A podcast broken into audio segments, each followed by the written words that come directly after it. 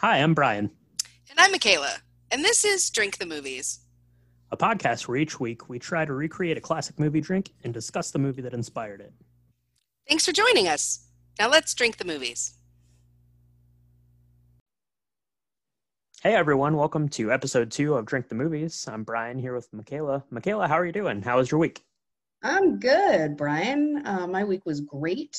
Awesome. It got cold here, so... Been doing all the cold things, finally finished the Christmas decorating and had some warm cider with some very nice.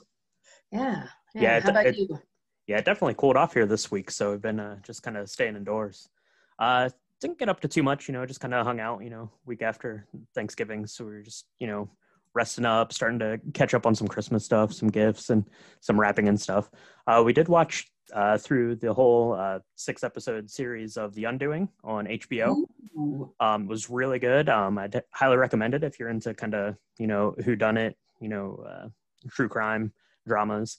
Story was pretty good, but the acting was really good. So it stars Nicole Kidman, Hugh Grant, Donald Sutherland's in it.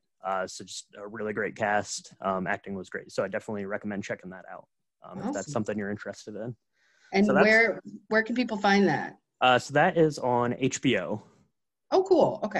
And so it's just 6 episodes. And I think the last episode was just this past Sunday or the Sunday prior. So we kind of just started watching it the day before. So we binged through all 6 of the episodes just in like a day and a half. So yeah, binge-worthy. Right. Yeah, really good. So fantastic. Yeah, so I definitely check that out. So cool. What do you think we should be drinking? Yeah, weather's cooling off. What should we drink?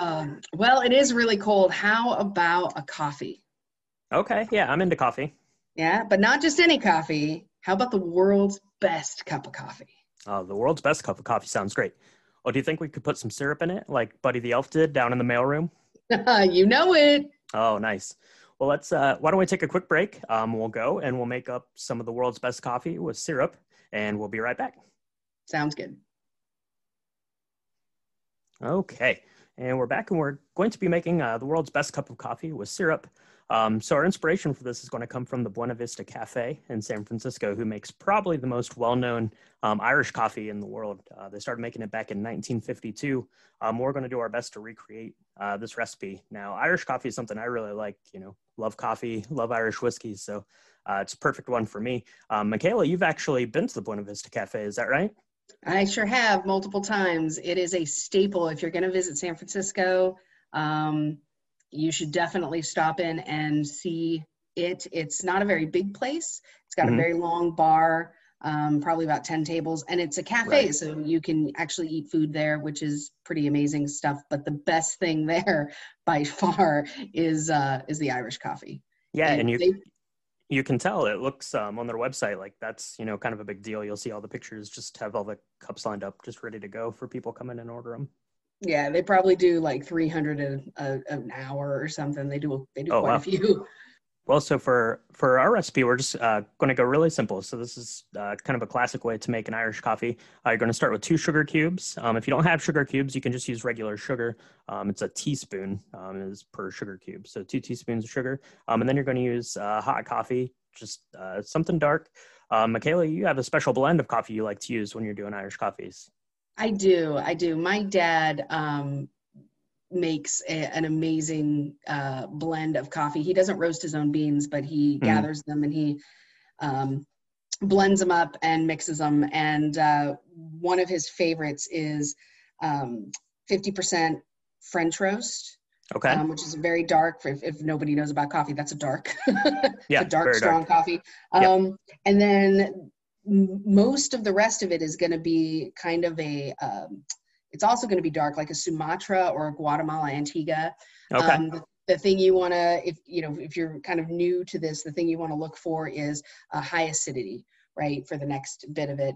But the key to my dad's coffee is always he puts a little bit of Cafe du Monde coffee from the French Quarter, and Cafe du Monde is the place in the French Quarter where you go and have cafe au lait. And this Cafe du Monde coffee has some chicory in it. So it's not super chicory-ish.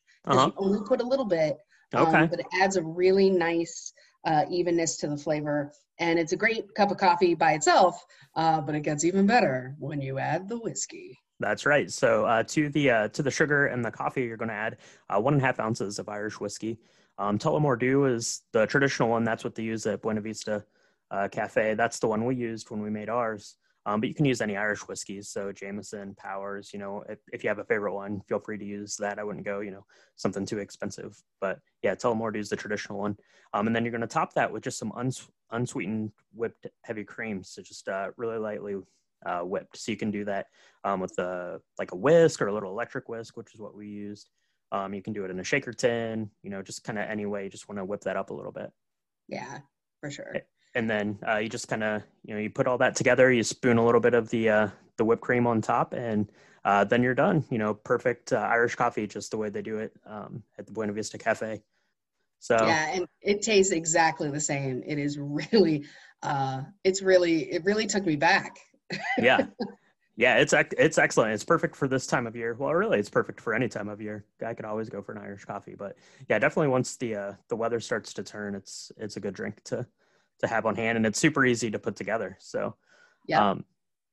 So you could, like Michaela said, she uses her special blend. If you don't want to do that, if you have a local roaster, or, you know, this time of year, a lot of people will put out, you know, kind of holiday roasts and stuff like that, which would be, you know, darker roast with maybe a little bit of, you know, some brighter spice notes to it. That would be really good for something like that for this drink. So. Absolutely. Absolutely. All right. We've got our the world's best cup of coffee with syrup. So why don't we take a quick break, and then we'll come back and we're going to talk about Buddy the Elf. Let's do it. Spoiler warning for anyone who's not seen Elf. Press pause, go make your coffee with syrup, go watch yourself some Elf, and come back and we can chat about it. So Elf released in 2003. It stars Will Ferrell, of course, everyone knows. It also stars Zooey Deschanel, James Caan, and it was directed by Jon Favreau. He's you know, pretty popular in the Hollywood scene. He's did Elf, obviously. He directed the first two Iron Man films. The recent sort of adaptation of The Lion King was one of his. He's done the Mandalorian series. Yep. He's really big lately. There's a lot of producing that he's done. Yeah, as well. I think. You know, here as we get a few years out of it, I think, you know, we're really going to look back at him and what he did. He basically started the Marvel Cinematic Universe. So, right. You know, with the first two Iron Man films, you know, had those two not done as well as they did, I don't think that we would have, that movie making would be completely different now than it was, you know, back then when he got started with those films. So, go ahead. Oh, I was just going to say, so this was directed by him, and one of the things he likes to do is to get himself into the films, you know, acting in one of the roles. So we'll talk about that later when we get to him. So. Absolutely. Yeah, he's almost in every single one. He's found a place where he's either had a cameo or just a minor character. What I love about him is he obviously is a giant nerd, right? Like he loves sci-fi and things like that and fantasy. But he is really funny. And so in some of the stuff that he's written and done, like Elf, really brings to light all of that humor. And it's intelligent humor. To me, this is one of the more intelligent yet funny films that Will Ferrell has done. He does a lot of a different type of comedy, and this one I really think one of the reasons it's done so well is because it dabbles in a bunch of different types of humor throughout the whole film. So yeah, it really kind of touches on a lot of bases, you know. It kind of ticks a lot of holiday boxes as far as Christmas films go. So let's get into this one. So Elf opens with Papa Elf, who's played by Bob Newhart, kind of sitting, and he's, you know, recapping, you know, the life of elves. And elves really can take three jobs, is what he tells us. So, Michaela, do you remember what the three elf jobs are? I do. So the first one I didn't even really know was a job until I visited Germany. But apparently there are these elves that work in the cobbler shop when the shoemaker's asleep, and they do all the work making shoes. Yeah, they come out at night, right? And do all the work. Yeah. And then the second are the elves that bake cookies and crackers in trees. Mm-hmm. Yeah, the Keebler elves. Yeah. Yeah, and which you can, the trees dry out. It's a vocational hazard. There's a lot of fires. That's right. Yeah, we see the tree go up in flames. They're having the oven inside of the fire. Yeah. Yeah, and then the third one is the one where every elf strives to do, which is be a Christmas elf. And that's right. Work in the North Pole in Santa's toy shop, making amazing. Making amazing toys for kids all over the world every day, all day. That's right. I believe Papa Elf describes being a Christmas elf as the major league. So if you're an elf, that's the one you definitely want to do. So we see just kind of a little backstory on elves and kind of their lots in life. And we're going to go through kind of the opening title. It's just like an illustrated children's book, which is going to play into the film and how that goes. A lot of these Christmas movies start like with an animated kind of opening, I think, just to kind of lighten the mood and set the tone for the and it's well there. Illustrated. It is well mm-hmm. illustrated. I mean, the all the things that kind of, if you look at it, all the things that kind of start to happen and Elf's journey, mm-hmm. Buddy the Elf's journey through the whole movie is kind of depicted in that, which is really nice. Right, as it does the opening credits.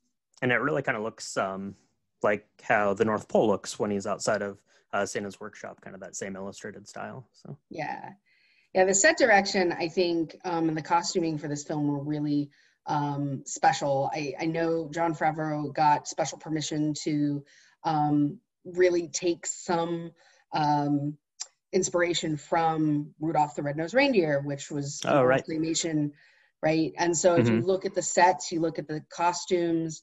They're not the same colors necessarily, but they're almost the exact same cut.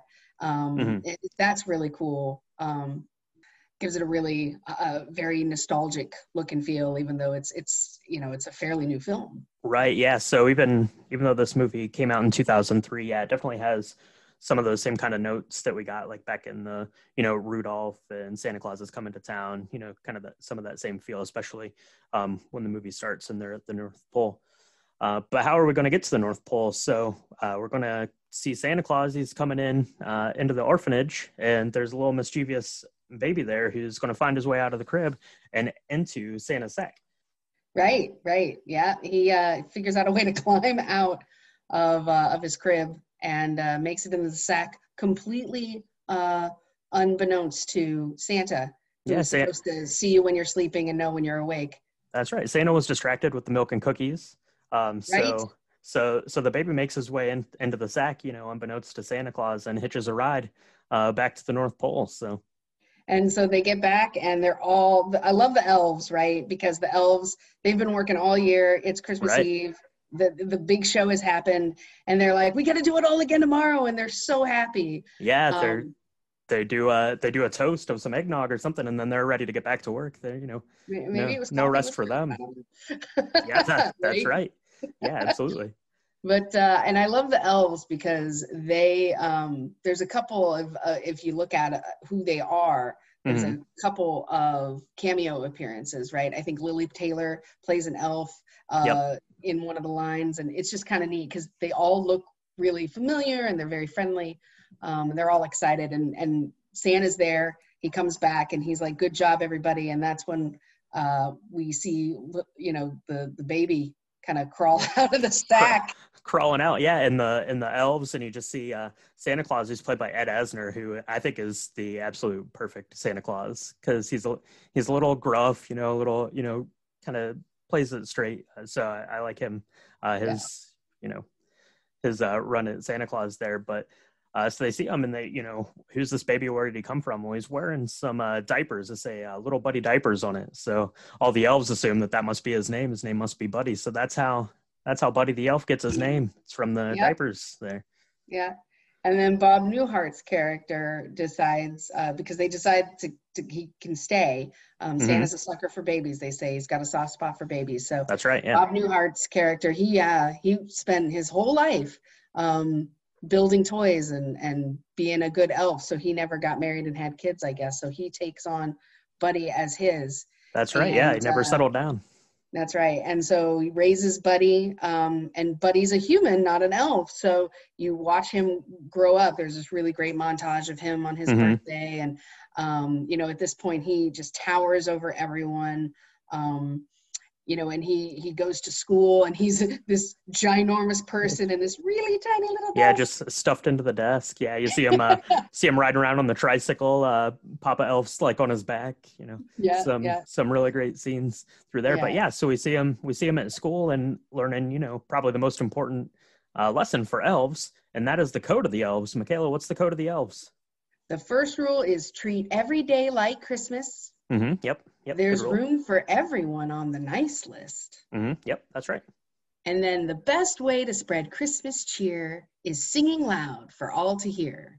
And that's my personal favorite, if I have to say. That's right. Yeah. So we get the code of the elves. We get three rules to kind of live by if you're an elf. And as we go through the movie, you know, Buddy's definitely going to be living these three rules, and you'll see him kind of rub off, you know, those rules onto the people that he meets throughout the film. So that's pretty cool. Yeah. So we find out then Papa Elf is in charge of Santa's sleigh. He's kind of, you know, tasked with maintaining it. We see Santa's had to, you know, install some engine power to aid the reindeer power, and you know, Bob Newhart, Papa Elf, he's the one that's maintaining this thing. Yep. And we go over the clausometer. Papa Elf explains to Buddy that the sleigh used to be run on Christmas spirit, but now very few people really believe in Santa Claus anymore. And there's this horrible rumor going around that parents are putting presents under the tree instead of having Santa Claus do it.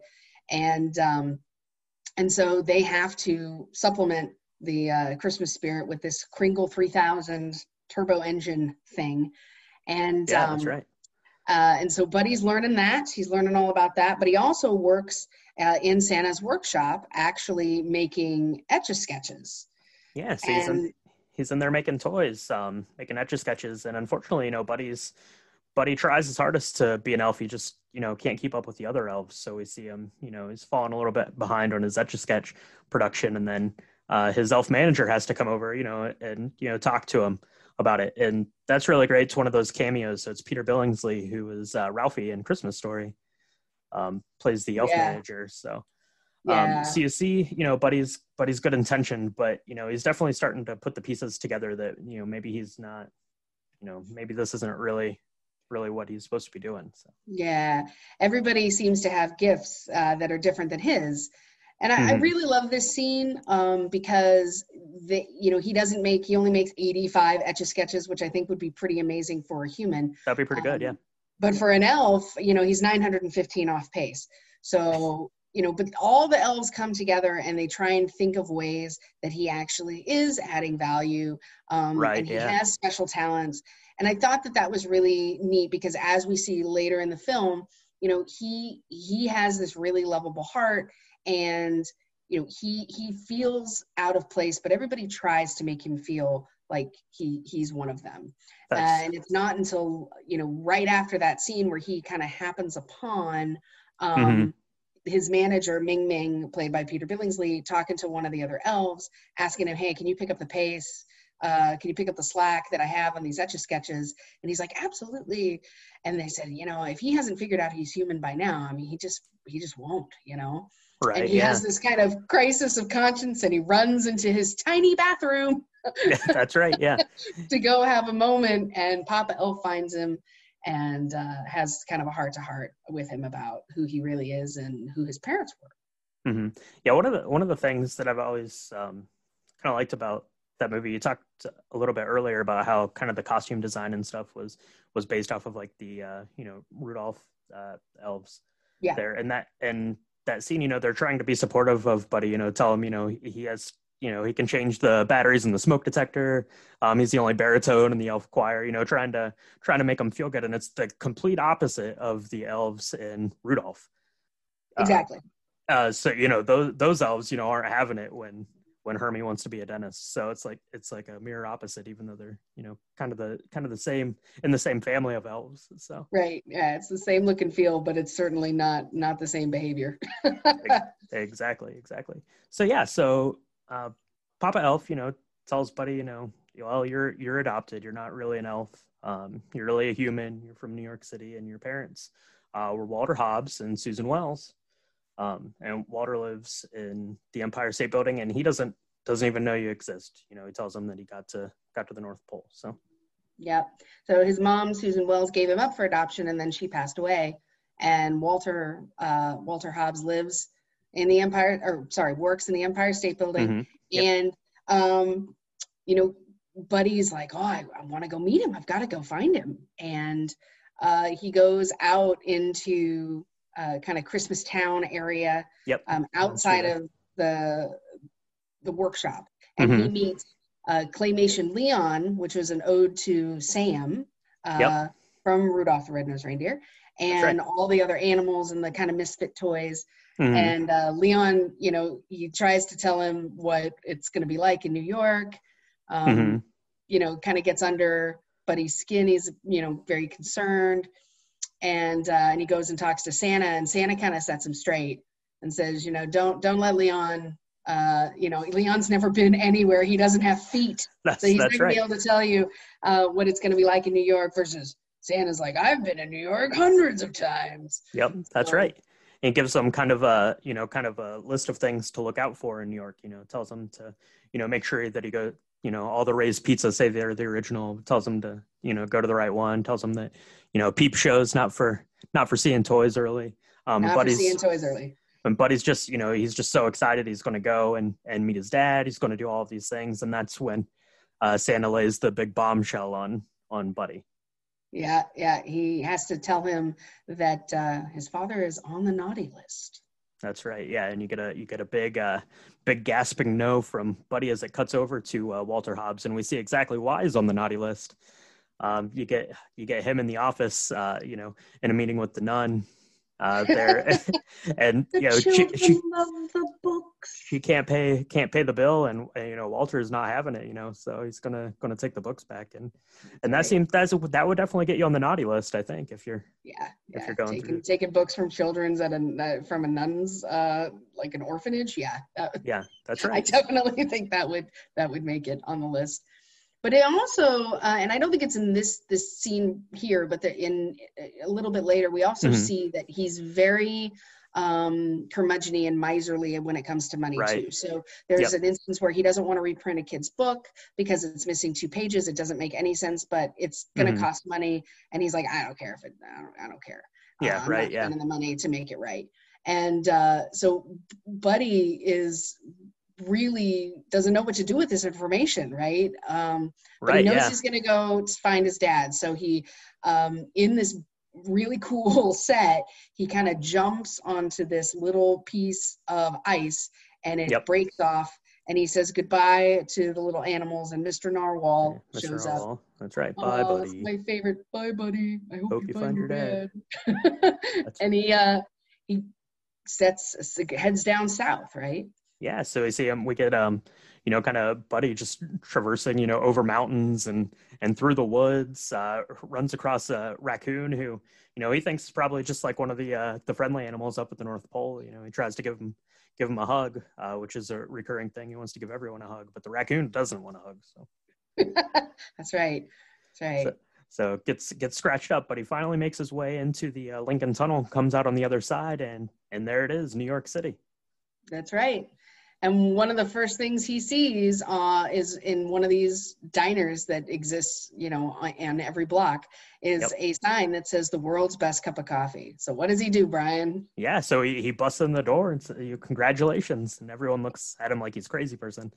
You know, congratulations, you did it. The world's best cup of coffee. And well done. That's right. So, and that shows us, you know, how innocent and detached, you know, Buddy is from kind of the real world, you know, with us. So we see him, you know, kind of going through New York City. He's taking flyers from the people handing them out. He's, you know, doing loops in the revolving doorway there, eating the gum yeah. off of the subway stop. So, yeah.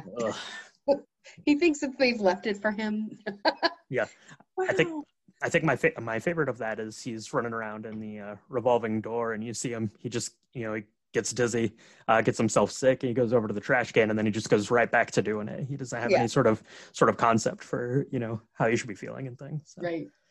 But he's walking through New York, and then finally he gets there. He sees the Empire State Building, holds up the snow globe. Yep, that's the same building. That's the one his dad works at. So he just, waltzes right in, and he's heading up to see Walter Hobbs, his dad.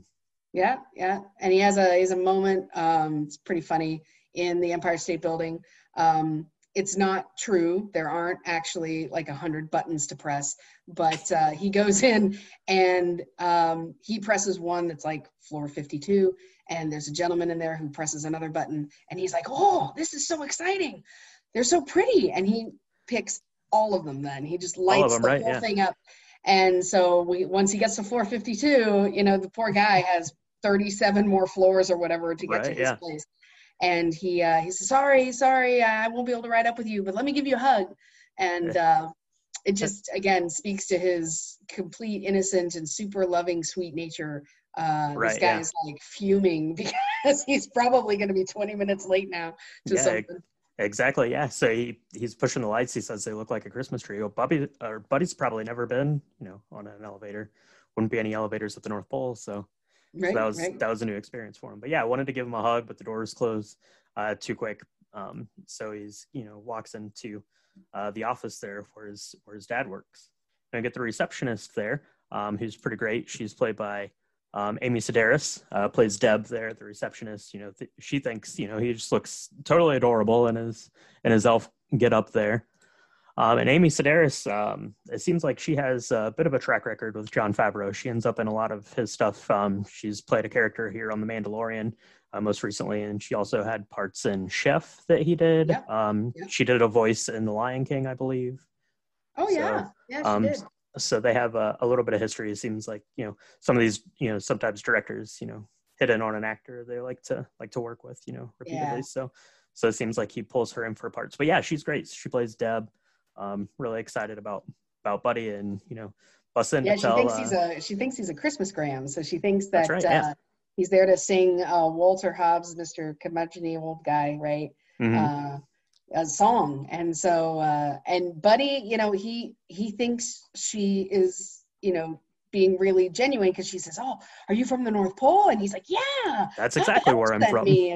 And yeah, he's very very excited. And so it kind of goes a little sideways when they end up finally introducing Buddy to Walter, because he's ready for him to just kind of sing his song and get it over with. And it's one of my favorite scenes, because, mm-hmm. Buddy's character's like, I think it's weird. You want me to sing? Oh, okay, I'll do anything you want. And he kind of makes up. Anything for you, Dad. Yeah, anything for you, Dad. And it's like this weird, stalkerish song. And he ends up with like, I love you, I love you, I love you. And, Right, yeah. And my favorite part is Walter just looks at him and he's like, that was weird. Yeah, that was weird. Okay. And then he mentions, Buddy says, is trying to explain. He's like, I really am your son. And Susan Wells was my mom.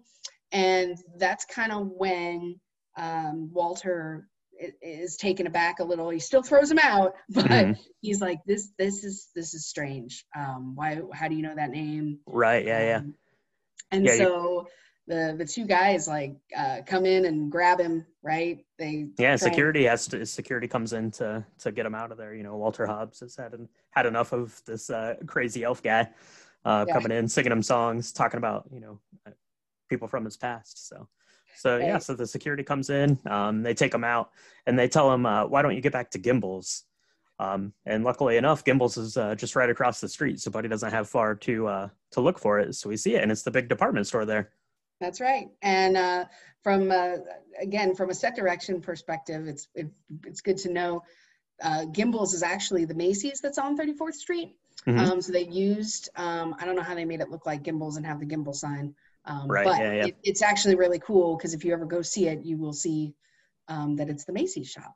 And so Buddy, he says, oh, Gimbels. So he goes in And I forgot this. Yeah, he has a run-in with a cab on the way across the street. It is so epically good. I mean, it's that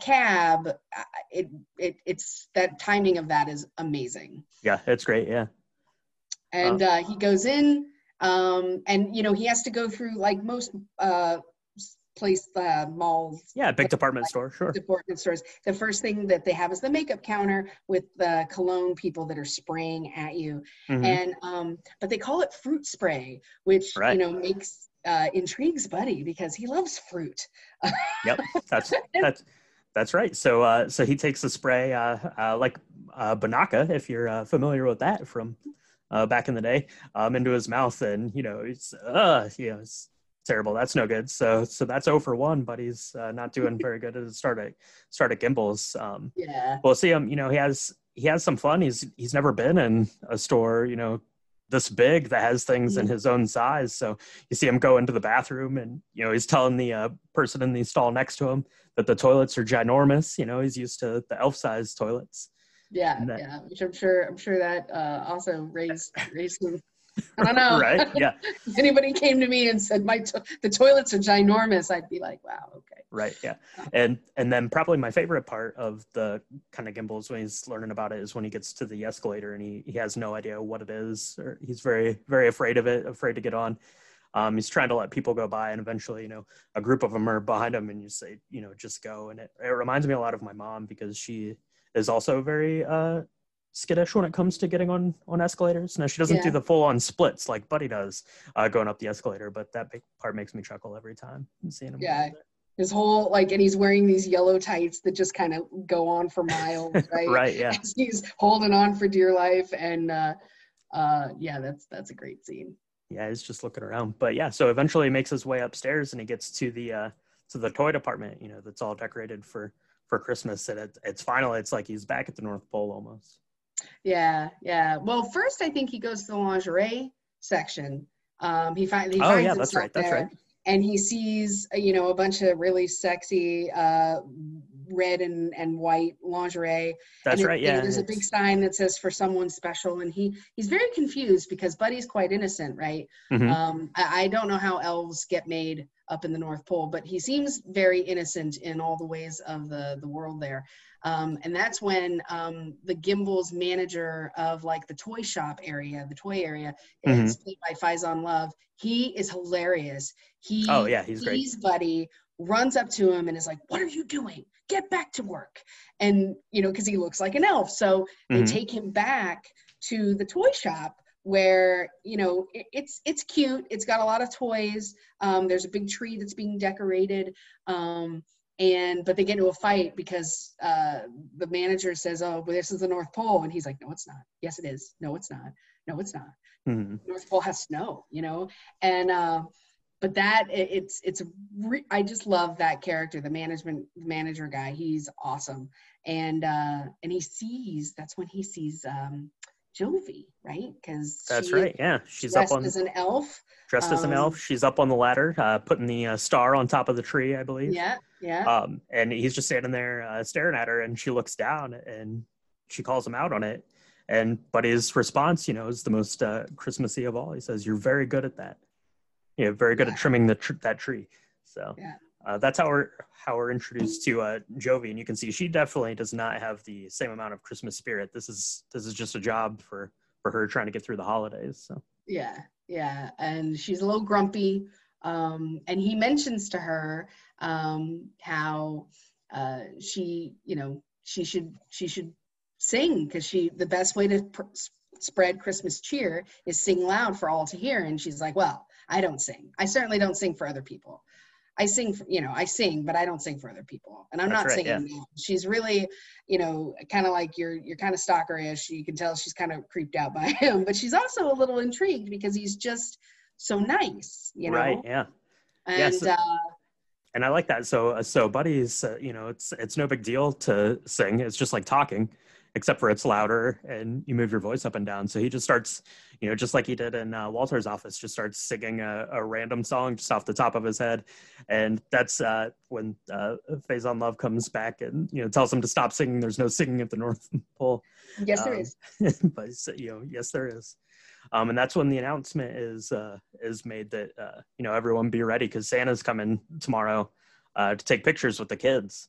Yeah, and I don't know how many times they did this, but I laugh out loud every time I see this scene because Buddy just completely screeches. He's so excited. He's like, Santa!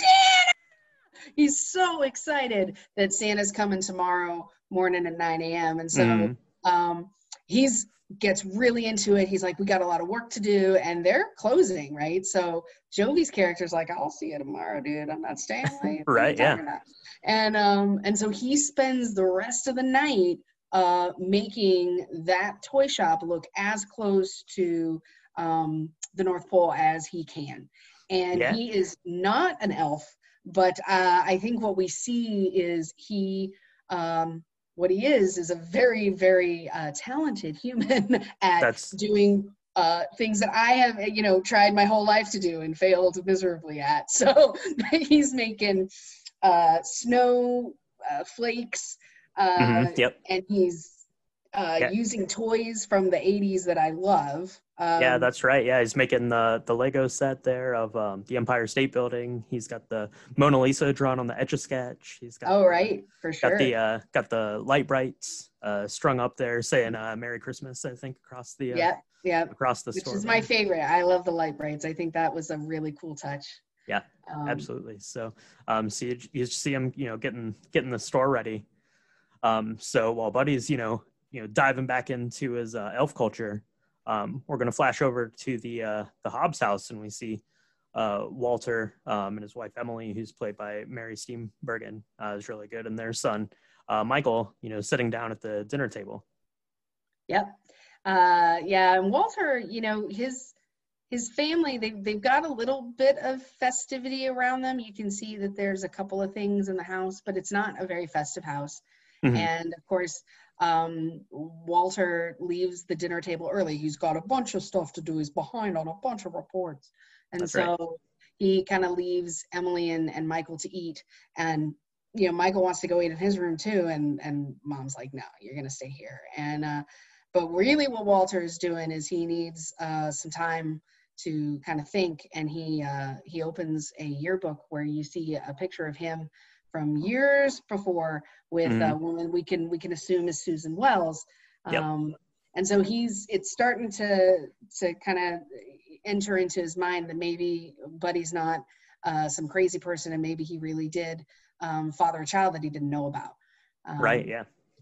And it's a good turning point, right? As you start humanizing Walter, because before then you really think he's just an Ebenezer Scrooge kind of character.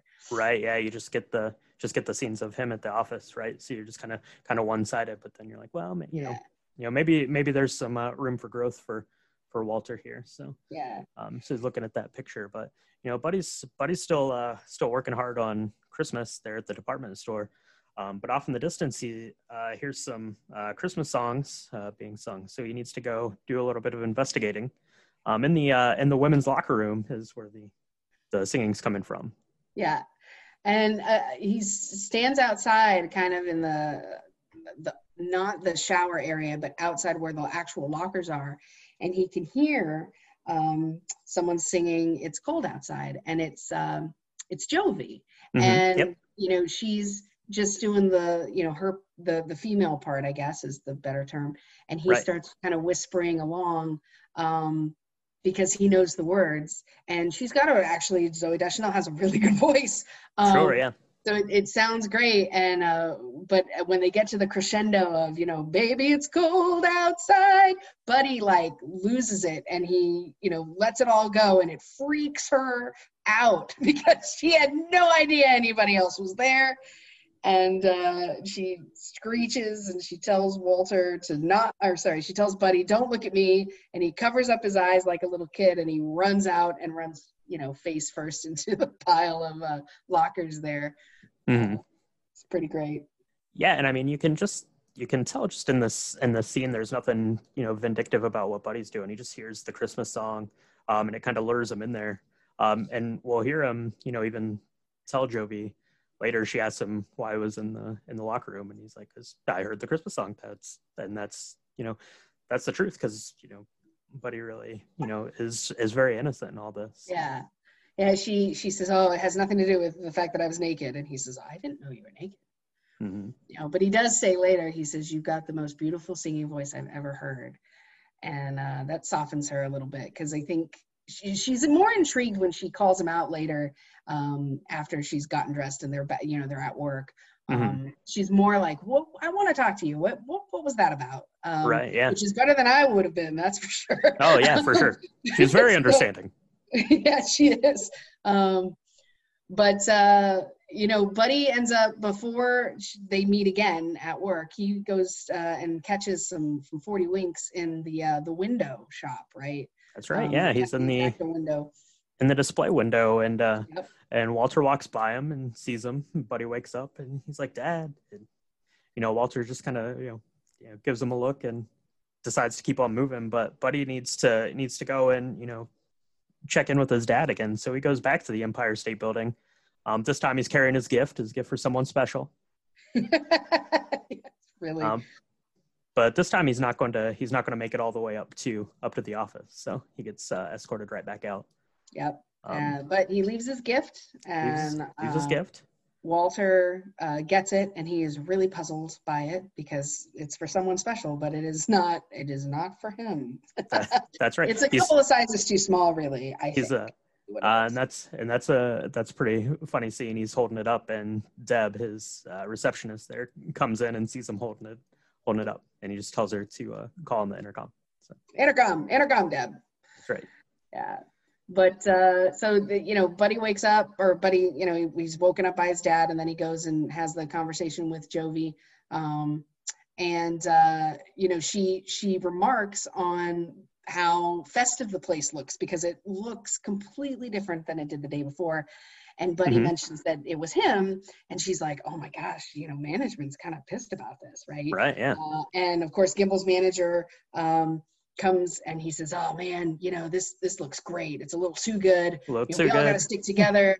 Someone right. from corporate's here, and phone me on the radio if you see anything fishy." And the code word is Santa's got a brand new bag. That's right. Yeah. And, so he thinks someone's someone's gunning for his job. So he's like, "Oh, we gotta stick together." So yeah, yeah. And it's really funny because then it's time for Santa to show up. And all the kids are there. Yeah. And of course, Buddy just kind of like jumps and lunges in front of all the kids, and he's jumping up and down. He's like, "Santa, Santa, Santa, Santa." Yep. And, for anybody, that has seen the Macy's Santa, they usually look pretty good, but this one does not look like even a good fake Santa, right? This does not look like a very good Santa. So this Santa is played by Artie Lang, who is most famous, I think, for being one of the hosts on the Howard Stern show. Right. So he's there, and Buddy immediately knows that he's definitely not Ed Asner Santa. So yeah, so he calls him out on it, and he's like, "You're not Santa," and so he asks him, Buddy has to think of a question only Santa would know the answer to. So he asked him, "What song did I sing to you on your birthday?" And this fake Santa was able to come up with the right answer of "Happy Birthday." So yeah. He got one off there, but Buddy's still not convinced. So he's going to sneak into line behind the kids and call him out on it. So yeah, and it ends up getting pretty heated, right? Because the Santa's like, "Dude, just go away," and he's like, "You." It's my favorite line. "You sit on a throne of lies. Sit on a throne of lies. You smell like meat and cheese. Like beef and cheese. You don't smell like Santa." You don't smell like Santa. And then it gets really heated, and then and that poor traumatized kid sitting on Santa's lap has to hear all of this. Poor kid. He's like 4. He'll never go sit on Santa's lap again. Yeah, he's done. But Buddy grabs fake Santa's beard and pulls it right off. And then they get into a big fight. Their mm-hmm. stuff goes flying. Etch-A-Sketches are everywhere. Flying, light yeah. pieces are all over the place, and they throw Buddy in jail. Yeah, so Buddy ends up in jail. And what do you do when you go to jail? You get one phone call, and he calls his dad. That's right. And some credit to Walter Hobbs. He decides to show up to get Buddy out of jail. Well, he did just get a very nice gift from him. Well, that's true. That's true.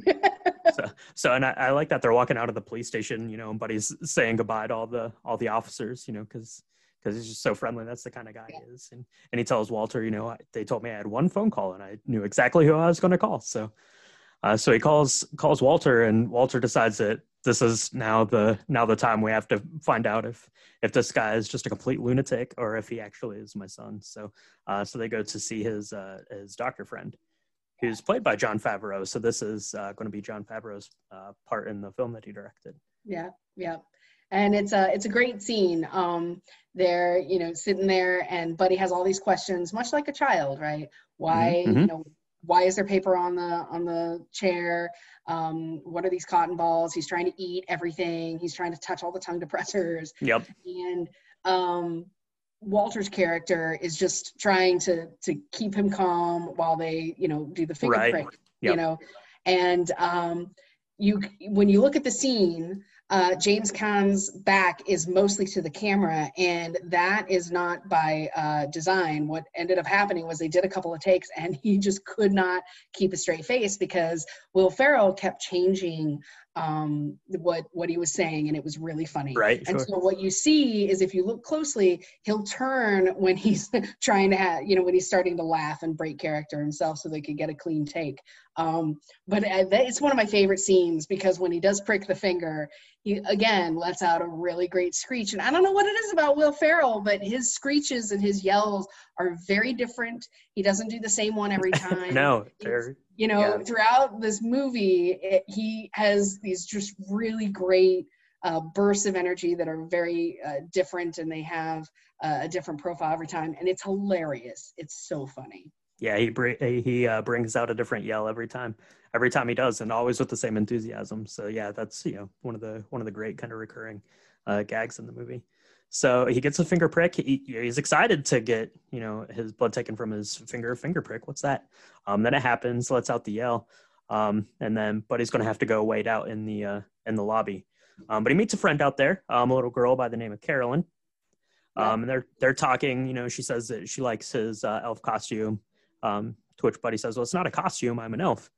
They get to talking, you know, Carolyn tells him, you know, what she wants for Christmas. He asks her what she wants for Christmas, and she wants a Susie Talks a Lot, and really sweet, you know, Buddy says, I'll put in a word with the big guy. And she doesn't question him at all. It's really nice, right? Like we see, right. I think the first person other than the people in the North Pole who really right. take him seriously. Yep. She was doing her part for the clausometer. That's right. She sure was. And he's like, I can feel my heartbeat through his little finger prick, poor baby. And it's just a sweet exchange. And then the doctor comes into to the office to tell Walter that Buddy is indeed his son. It's a boy. That's right. Congratulations. It's a boy. And you know, Walter is he's like, I don't know what to do, man. He thinks he's an elf. What are we going to do with this guy? Because he's certifiable. Mm-hmm. And yep. the doctor tells Walter, you know what, you should take him home, try and bond with him, nurture him to get him back to this kind of sane state. And that really kind of lays out the rest of the film, right? Because now Walter feels a need to go ahead and try and bring him and have him be part of his family. Right. He wants them to kind of snap out of being an elf. And the doctor, you know, kind of tells him, you know, the best way to do that, you know, take him home, you know, introduce him to Emily, introduce him to Michael, you know, and he'll, you know, snap out of it, you know, just show him, you know, some love and support. So he does. So he takes Buddy home, and you see him out in the hallway talking to Emily, tells him he has a son from his previous high school, I guess, relationship. And Emily, you know, unfazed, she thinks that's great. So. Yeah, that's the Christmas miracle right there, right? As she is completely supportive, doesn't blink an eye. She's like, this is amazing. I mean, it's a little complicated, but it's nothing we can't handle. That's right. And to which Walter's, you know, drops the bomb that, well, he thinks he's an elf, and she's like, "What are you talking about?" He thinks he's an elf. And they open the door. They open the door to the apartment, and it's, you know, it's like he's Gimbels 2.0 in there. He's got more snowflakes there. The, you know, all the decorations are done. Yeah. My favorite, he's got a little rocking horse there, built out of the TV console. Yep. He just can't help himself, right? And so they have him for dinner, and that's where, you know, we first see Michael and Buddy together, having dinner. And Michael's kind of nonplussed, right? He's like, "You're kind of weird, it's right? Not, yeah, you know, this isn't my thing." They're having spaghetti, and it's great because Buddy's like, "Do you have syrup?" And they don't, because they're eating spaghetti. But he, you know, has this little bottle hidden away in the sleeve of his costume, right, or his uniform.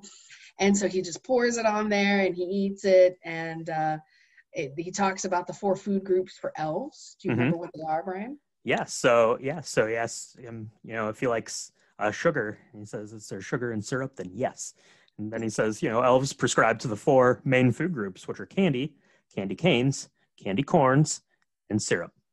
Yeah, it's awesome. So he pours the syrup all over his spaghetti, which is not the last time we'll see Buddy eat something gross in the apartment there. But, you know, it's time to go to bed. And, you know, he asks Walter to tuck him in. Tries to pull him in for a tickle fight, and, you know, Walter's not having any of that. So no. So not a bad first night with the family, but you can see Buddy's definitely holding on to the Christmas spirit there. So yeah, and the next morning, you know, Buddy tries to make breakfast for everyone. Breakfast is more syrup spaghetti, and then, you know, he gives a bag of this syrupy spaghetti to Emily for lunch. Just in like a Ziploc bag, yeah. And she, you know, she's eating it up. She just loves it. She thinks, she kind of buys into the whole thing. She doesn't really downplay it or make him feel weird. But, you know, when Buddy goes and talks to Walter, Walter won't eat the breakfast. He's got a cup of coffee. He's cool. He doesn't want to entertain any of this. And Buddy has a list of activities that he has, you know, etched out on his Etch-A-Sketch. And Buddy's trying to play it cool too, because he's got all these things he wants to do, and Walter's like, I got to go to work, and he's like, "Oh, okay, you don't want to eat food, okay, that's fine," you know. He wants to have make snow angels. He wants to go ice skating. Wants to eat a tub of cookie dough as fast as you can. But you know, Walter has to go to work, so he can't do any of that stuff. So Buddy just kind of shakes it off. So. And Walter, you know, he does go to his office. And his boss, who's a publisher, right? So he works for a publishing company. We talked a little bit about these books. His boss is named Fulton Greenway, and he is like epically Ebenezer-ish, right? Oh, sure, He comes in and he says, you know, "I found out about these 2 pages that you screwed up on this book, and we're going to lose our hat this quarter. So first quarter, we need to actually publish and print out a new book. And you have until Christmas Eve, which I guess is in a couple of days. You have until Christmas Eve to come up with an idea to save your job," right?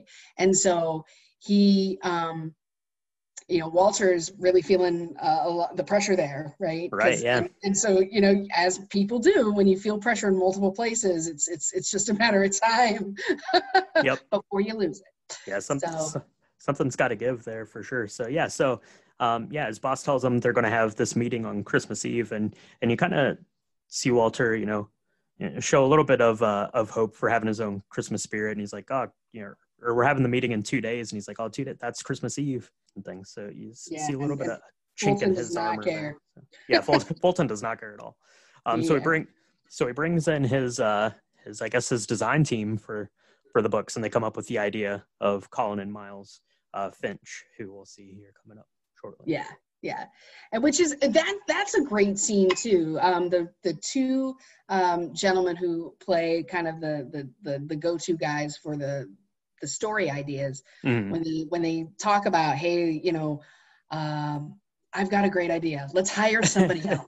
Let's hire somebody to do our job, right? Yeah. Right. And he buys it. I mean, it's a great, James Caan doesn't miss a beat, right? His timing is great in that scene. That's right. He loves the idea. So, and those two guys are great. They're played by Andy Richter and Kyle Glass, who's, one half of Tenacious D with Jack Black. That's right. That's right. Oh my gosh. And so funny. They're hilarious. So meanwhile, Buddy decides to show up at Michael's school when it's time for him to be let out of school. And Michael at first, again, he doesn't really have time for Buddy, right? He's like, I don't know this guy. And Buddy's like, you're my brother and I love you. And let's walk you home. And he asks him a million questions, and Michael's just not into it, right? But then a bunch of bullies start a snowball fight with Michael, and Michael and Buddy kind of take shelter behind this big rock as they're walking through Central Park. And, Buddy's an elf, he's not an elf. He's been raised by elves. He lives he lived in the North Pole. He really knows what to do. He's like, we can take him. So just start making as many snowballs as you can. And that's right, yeah. Michael makes like one kind of tiny, it's not very compressed. And Buddy's got 65 in his arms. Like ready perfect to little snowballs, yeah. Yeah, and he's ready to lay out the snowball Uzi on these bullies, and it's really funny because of course he puts them all to shame, and Michael and him kind of bond, and Michael starts to believe and say, where are you from? Where did you say you were from? And he takes him to Gimbels, right? And they have this. They do all the things that I wish I could do when I was a kid, going to a department store, right? Yep. That's right. Yeah, they're on all the beds. And they're running around, jumping bed to bed. They're in the elevator, jumping up and down as the elevator's going up, which makes me feel very uncomfortable. I don't like that. But so they're jumping up and down, and they eventually get up to the toy shop there. And Buddy sees Jovie across the way, and Michael notices that Buddy's taking her in. So yeah. And he eggs Buddy on to ask Jovie out, and he's like, you should ask her to go eat food. And real food. Yes, real food, not candy. That's right. And he does, and she says yes. So that's a pretty cool scene. And there's a moment where he kind of tries to tell her how he feels. Which does not sound romantic at all, because like his tongue swells up or something like that. But she's really kind of into it. She's letting him in, and it's kind of sweet. Right. Yeah. But Michael pulls him out of there before he can make a fool of himself. Any more than he did. Yeah. Save it for the date. So. So they leave. They get back to the apartment, and they have a tree cut down in the apartment there, and Walter gets home and sees they cut a tree down from Central Park, says it's a felony.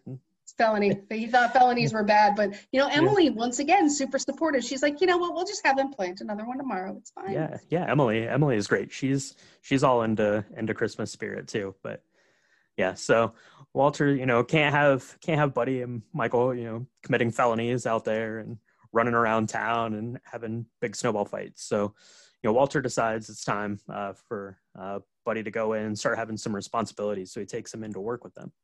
Yeah. Yeah. And it's so funny when they get off the elevator and they both go into the office, Buddy looks just like Walter. He's dressed in that, brown coat. He looks almost just like him, but he's sitting on this little like pig, this pig chair in the corner where Walter's trying to read stuff and Buddy's making tons of noise, and Walter just can't concentrate. So he gets this idea to take him down to the mailroom, and he lies to him basically, right? Yeah. He tells him, it's shiny. It's just like Santa's workshop. So they get down to the mailroom, and Buddy says, this isn't like Santa's workshop. This place smells like mushrooms and everyone looks like they want to hurt me. That's right. And he starts figuring out how the mailroom works, which is actually kind of an interesting you know, view of what it's like down in the bowels of the Empire State Building. Of this giant building, yeah. Yeah, and so, but he meets this guy, and he sees this guy who I think he's on work release, which means he had been in jail. That's right, yeah. You know, he's there and he's got a cup of coffee and he's pouring some syrup, stuff that looks like syrup into it. And of course, Buddy says, "Oh, syrup, I love syrup. Can I have some?"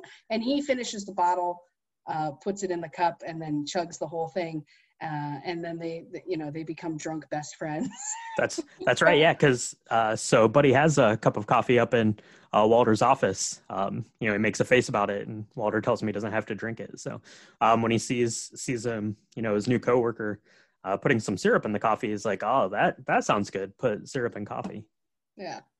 It is much better, especially during a work day. I love some syrup in my coffee, you know? Absolutely. So it ends up, you know, after, you know, finishing off this flask, they're laying down, having a heart-to-heart, talking about life, end up having a dance party up on the big sorting table and things. Walter gets the call and is like, you know, "Some crazy stuff's going on down in the mailroom. Go get your son." Right. Well, and at this point, Walter has been working with his team, right, to try and get Miles Finch, that really popular author of children's books, right, to get him in for a day, so that they can brainstorm and put a storyboard together and put a pitch together for his boss. Yep. And while they're calling saying, "Hey, you know, your son is blowing up the mailroom and, you know, all the workers are, you know, screaming and yelling and dancing," they're actually on a conference call with Miles Finch, who sounds like kind of a dick. I mean, he's just, you know, he's like, "I need a S500 to pick me up. I'll give you 5 hours and not one more minute of my time." Right. Yeah. Room set at 71 degrees. He's got this deep he's just very kind of an arrogant sounding voice. And they almost lose it. They almost lose his, you know, he almost hangs up when this happens. So Walter starts to get, you know, even more kind of on edge about, you know, Buddy and him, you know, potentially screwing up a deal for him. Mm-hmm. Yep, exactly. So when he gets back up to the office there and Miles is there in the office, you know, that's going to cause some trouble for Buddy there, because he sees Miles Finch, who's played by Peter Dinklage, and the first thing Buddy asks him is, "Does Santa know you're here?" Yeah. And for anybody if you've not seen this film, we've talked about spoilers, but Peter Dinklage is a little person. And so this person actually is about half the size of, you know, Buddy, who's like 6'5". So it's natural for him. Of course, he doesn't mean it in a bad way when he's asking, "Have you been to you know, did you come down from the North Pole? Did Santa let you know, reindeer?" But it sounds really like he's just making fun of this person. Miles, you know, he's taken, you know, them as insults, right? Probably things he's heard his whole life that he's, you know, overcompensating for by being this diva of children's book writing. Yeah. So you know, it calls him an elf, you know, and, you know, Miles Finch tells him to call me elf one more time. And, you know, so, but he does, of course, because he told him to. You're an angry elf. So we see Miles Finch, you know, jump up on the table, go over and dropkick Buddy. You know, knocks him out. Miles Finch gets angry and storms out of the office, which, of course, causes Walter to get angry and to kick Buddy out of the office, too.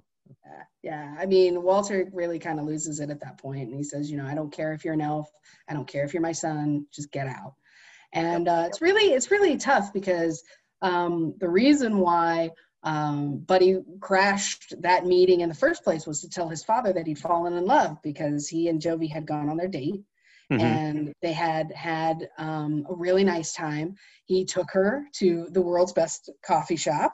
That's right, yeah, the world's best cup of coffee. She was not into that at all. She thought that was awful. She said, I think she called it a crappy cup of coffee. Mm-hmm. But one thing that they did bond over were Christmas trees. He kept showing her Christmas trees that were in display windows in stores. And then she finally took him to the biggest Christmas tree around, which is Rockefeller Center. That's right, yeah. They actually share a first kiss while they're ice skating. And he is, you know, so excited. And of course, the first person he wants to tell is his dad, Walter. And after this whole thing goes terribly wrong with this Miles Finch character, Buddy feels awful. Walter is very angry. And so, you know, he goes back to the apartment and he writes a goodbye letter on an Etch-A-Sketch and says, you know, I'm so sorry I've ruined your lives. And I also suck like 13 cookies in the VCR. Right. Yep. Which is really sad too. Yeah, which is sad. But you know, so Buddy's now he's kind of at this crossroads, right? So he's left the North Pole. He's given up his life as an elf to come down and meet his dad. And he's gotten here and, you know, really nothing's gone right for him here. He doesn't have a family. He doesn't really have anywhere to go. So he writes this you know, goodbye note on the Etch-A-Sketch, and he goes out and he's just wandering the city. So yeah. And he's on, I don't think it's the Brooklyn Bridge. I'm not sure which bridge he's on, but he's on a bridge in New York when he sees Santa's sleigh up in the sky, and it's not doing well. It crashes in Central Park, and he goes and he starts running to try and find Santa so that he can help. And that's when it starts to get real interesting. Mm-hmm. Yep. Yeah, that's right. So he gets into Central Park and he finds Santa Claus, and it's finally kind of when, you know, Buddy gets a little bit of validation for himself, for his Christmas spirit. And, you know, Santa tells him that, you know, he's having trouble with the Kringle 3000. Buddy's like, well, I can't help you. I'm not an elf. And, you know, Santa tells him, you're more of an elf than anyone I've ever known. And that, you know, if anyone can help him, you know, it, you know, needs it to be Buddy. So yeah, that's absolutely true. And it's really nice because he has a lot of, it goes back to the talents, right? Special talents that only he has. And, you know, he's all heart, and he lives those elf values and lives by the elf rules, right? Better than anybody does. And it is a really good moment. And meanwhile, Miles Finch, who's left, right, after the big fight with Buddy, he's left in a big huff, but he also left his notebook full of all these genius children ideas, right? And so the team gets to work trying to make this deadline, because it is Christmas Eve now, and they're waiting for Mr. Greenway to come so that they can deliver this pitch. And there's pretty funny. One of my favorite scenes is during the meeting. They're trying, you know, as you said, Kyle Gass and Andy Richter, they play these two kind of numbskull, you know, people trying to pitch things, and they talk about these really awful ideas, like, you know, there's a tomato on a farm, and you know, there's a problem with rabbits, or there's like this lonesome tribe of asparagus children, and their biggest problem is they're very self-conscious about how their pee smells. It is hilarious. Right. Yeah. It's great. That part just cracks me up. And, you know, Michael crashes this meeting with Mr. Greenway, right? So they're finally ready to, they've been working on this deal, and Michael has gone home. He's read the note that Buddy has left on the Etch-A-Sketch, and he crashes the meeting, and he's like, Dad, I'm worried about Buddy. I really need your help. And of course, Walter at first says, nope, I gotta finish this. You know, I have this important meeting. But yeah, Michael's concerned. He sees the note, and he doesn't know where Buddy's gone. He knows, you know, Buddy doesn't know anyone in New York. So I think he, you know, tells him he's scared for Buddy, you know. And then Mr. Greenway says something not too nice to Michael, and finally see Walter Hobbs kind of stand up to him a little bit. You know, don't talk to my son that way. They decide, you know, that, you know, that meeting's not worth it. You know, it can find a different job. It's not worth, you know, giving up your family and Christmas Eve. Yeah, it's pretty cool. It's a pretty cool moment. And you know, the character. Gosh, the guy who plays Mr. Greenway is Michael Lerner. Yeah, he is so great, because he's like, you'll never work in this town again, you know. And right, yeah. And James Caan is, you know, his character is just like, whatever, man. I'm done with this whole thing. And so yep. They start running to try and go find Buddy, and mm-hmm. they do end up finding him in Central Park with Santa. And it's a That's really right. heart-sweet, you know, moment, because Buddy is finally like, I can show you Santa. This is great. I want to introduce you. But, you know, Walter wants to apologize, and he does tell Buddy that he is glad he's his father, and that he does love him. And, mm-hmm. you know, it's really cool. And then he's in for a trip when it turns out that, you know, Buddy is not insane, and he's very well chemically balanced. He's just, you know, full of a lot of love, because Santa is real and he's right there. And it's a pretty cool moment. Yeah. And so Buddy's there working on the sleigh, and Michael's, you know, talking to Santa Claus, you know, and Santa asks him what he wanted for Christmas. And Michael says, I wanted a skateboard. And so Santa pulls out his book of the nice list and turns to his name, and he says, not just any skateboard, a real huff board, I believe is the kind of skateboard he wanted. To which you see the clausometer tick up a little bit there, because Michael's now like, hold on, you're not just a guy, you know, pretending to be Santa with a crazy sleigh in the middle of Central Park. You know, like 10 below, yeah. You know this stuff's. So we see Michael kind of, you know, snag the book and head out to the kind of perimeter that's been formed. We've got the Central Park Rangers closing in on them, have shut down the park. We've got the news gathered outside. People are starting to collect, figuring out, you know, the rumors are, you know, Santa's, you know, crashed in Central Park, but no one's seen him yet. You get a really funny clip. The news catches Buddy walking through the park there, kind of like the Bigfoot right picture exactly. there. So and you know, that's where Jovie sees Buddy, because she's having noodles on yep. Christmas Eve all alone in her apartment that has no water.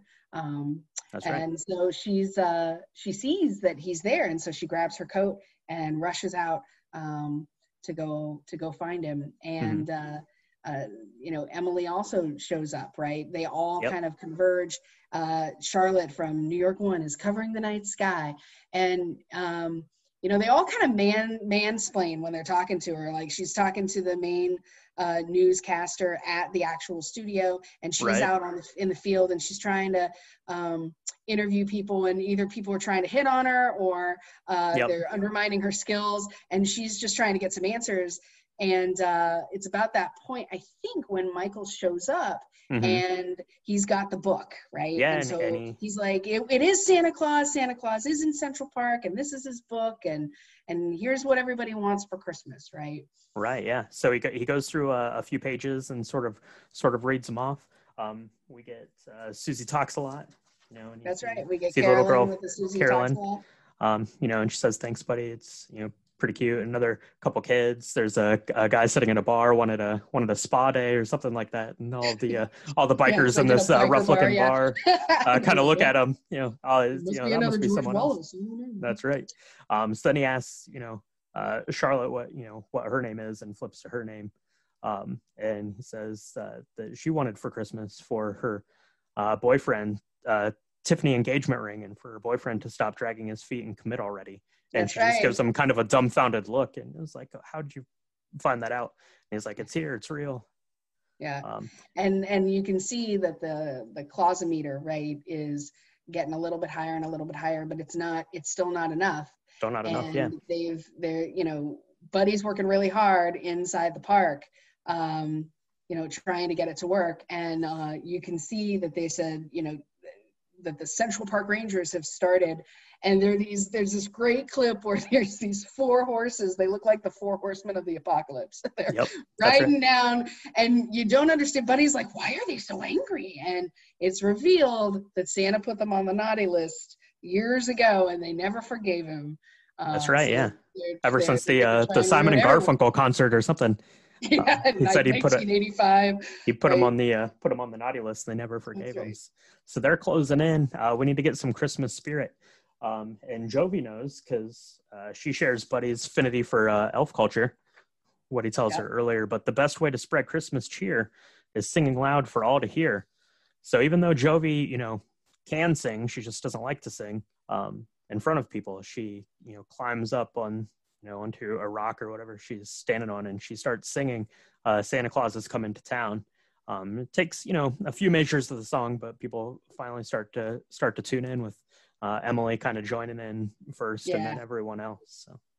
Yeah, and it's pretty funny, I think, because I think Mary Steenburgen actually can sing, but she's she's the best fake not good singer ever, because it's real bad. Really bad. It sounds bad. But, you know, everybody starts to join in, and because they're on TV and it's being shared across the news, right, you see other people start to sing. So Carolyn with her Susie Talks a Lot doll, right, she's listening in and she's singing, and then the people from Gimbels are starting to sing along, and everybody that's live there at Central Park is singing. And so everybody's kind of joining in, and at this point, you know, Michael's there. He's been shown the book and reading it off. But Walter's there, and Walter's kind of still, you know, half singing. He's not really singing, but he finally kind of gives it his all. And that's the last thing that the Clausometer needed, right? Was to change a heart like Walter Hobbs.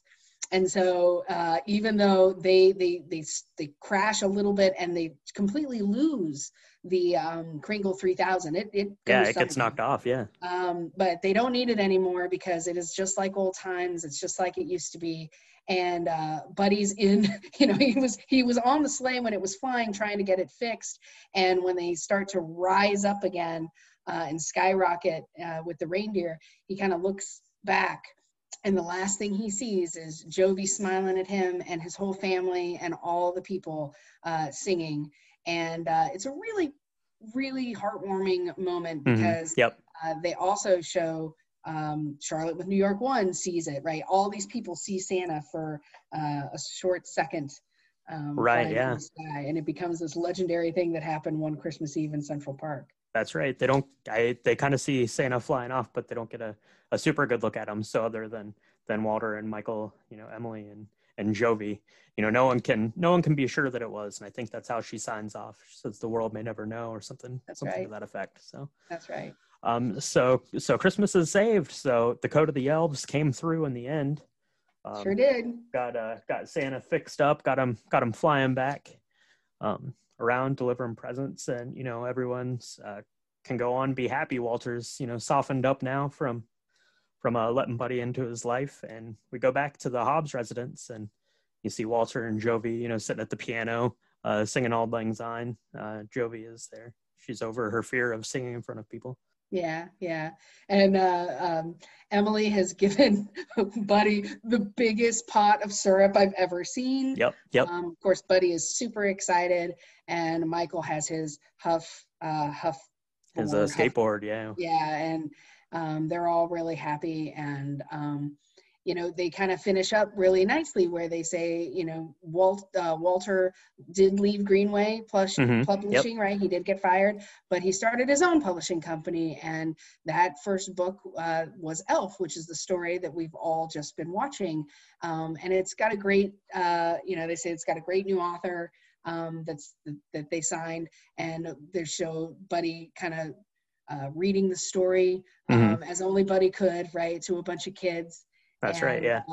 You know, Papa Elf, so Bob Newhart's character was the one who was narrating this whole thing, and ends with them visiting Papa Elf, right? And so That's right. He says it's not too bad. They still get up to see him at the North Pole every once in a while, and you see Buddy there, and you see Jovie. Now she's in her elf costume.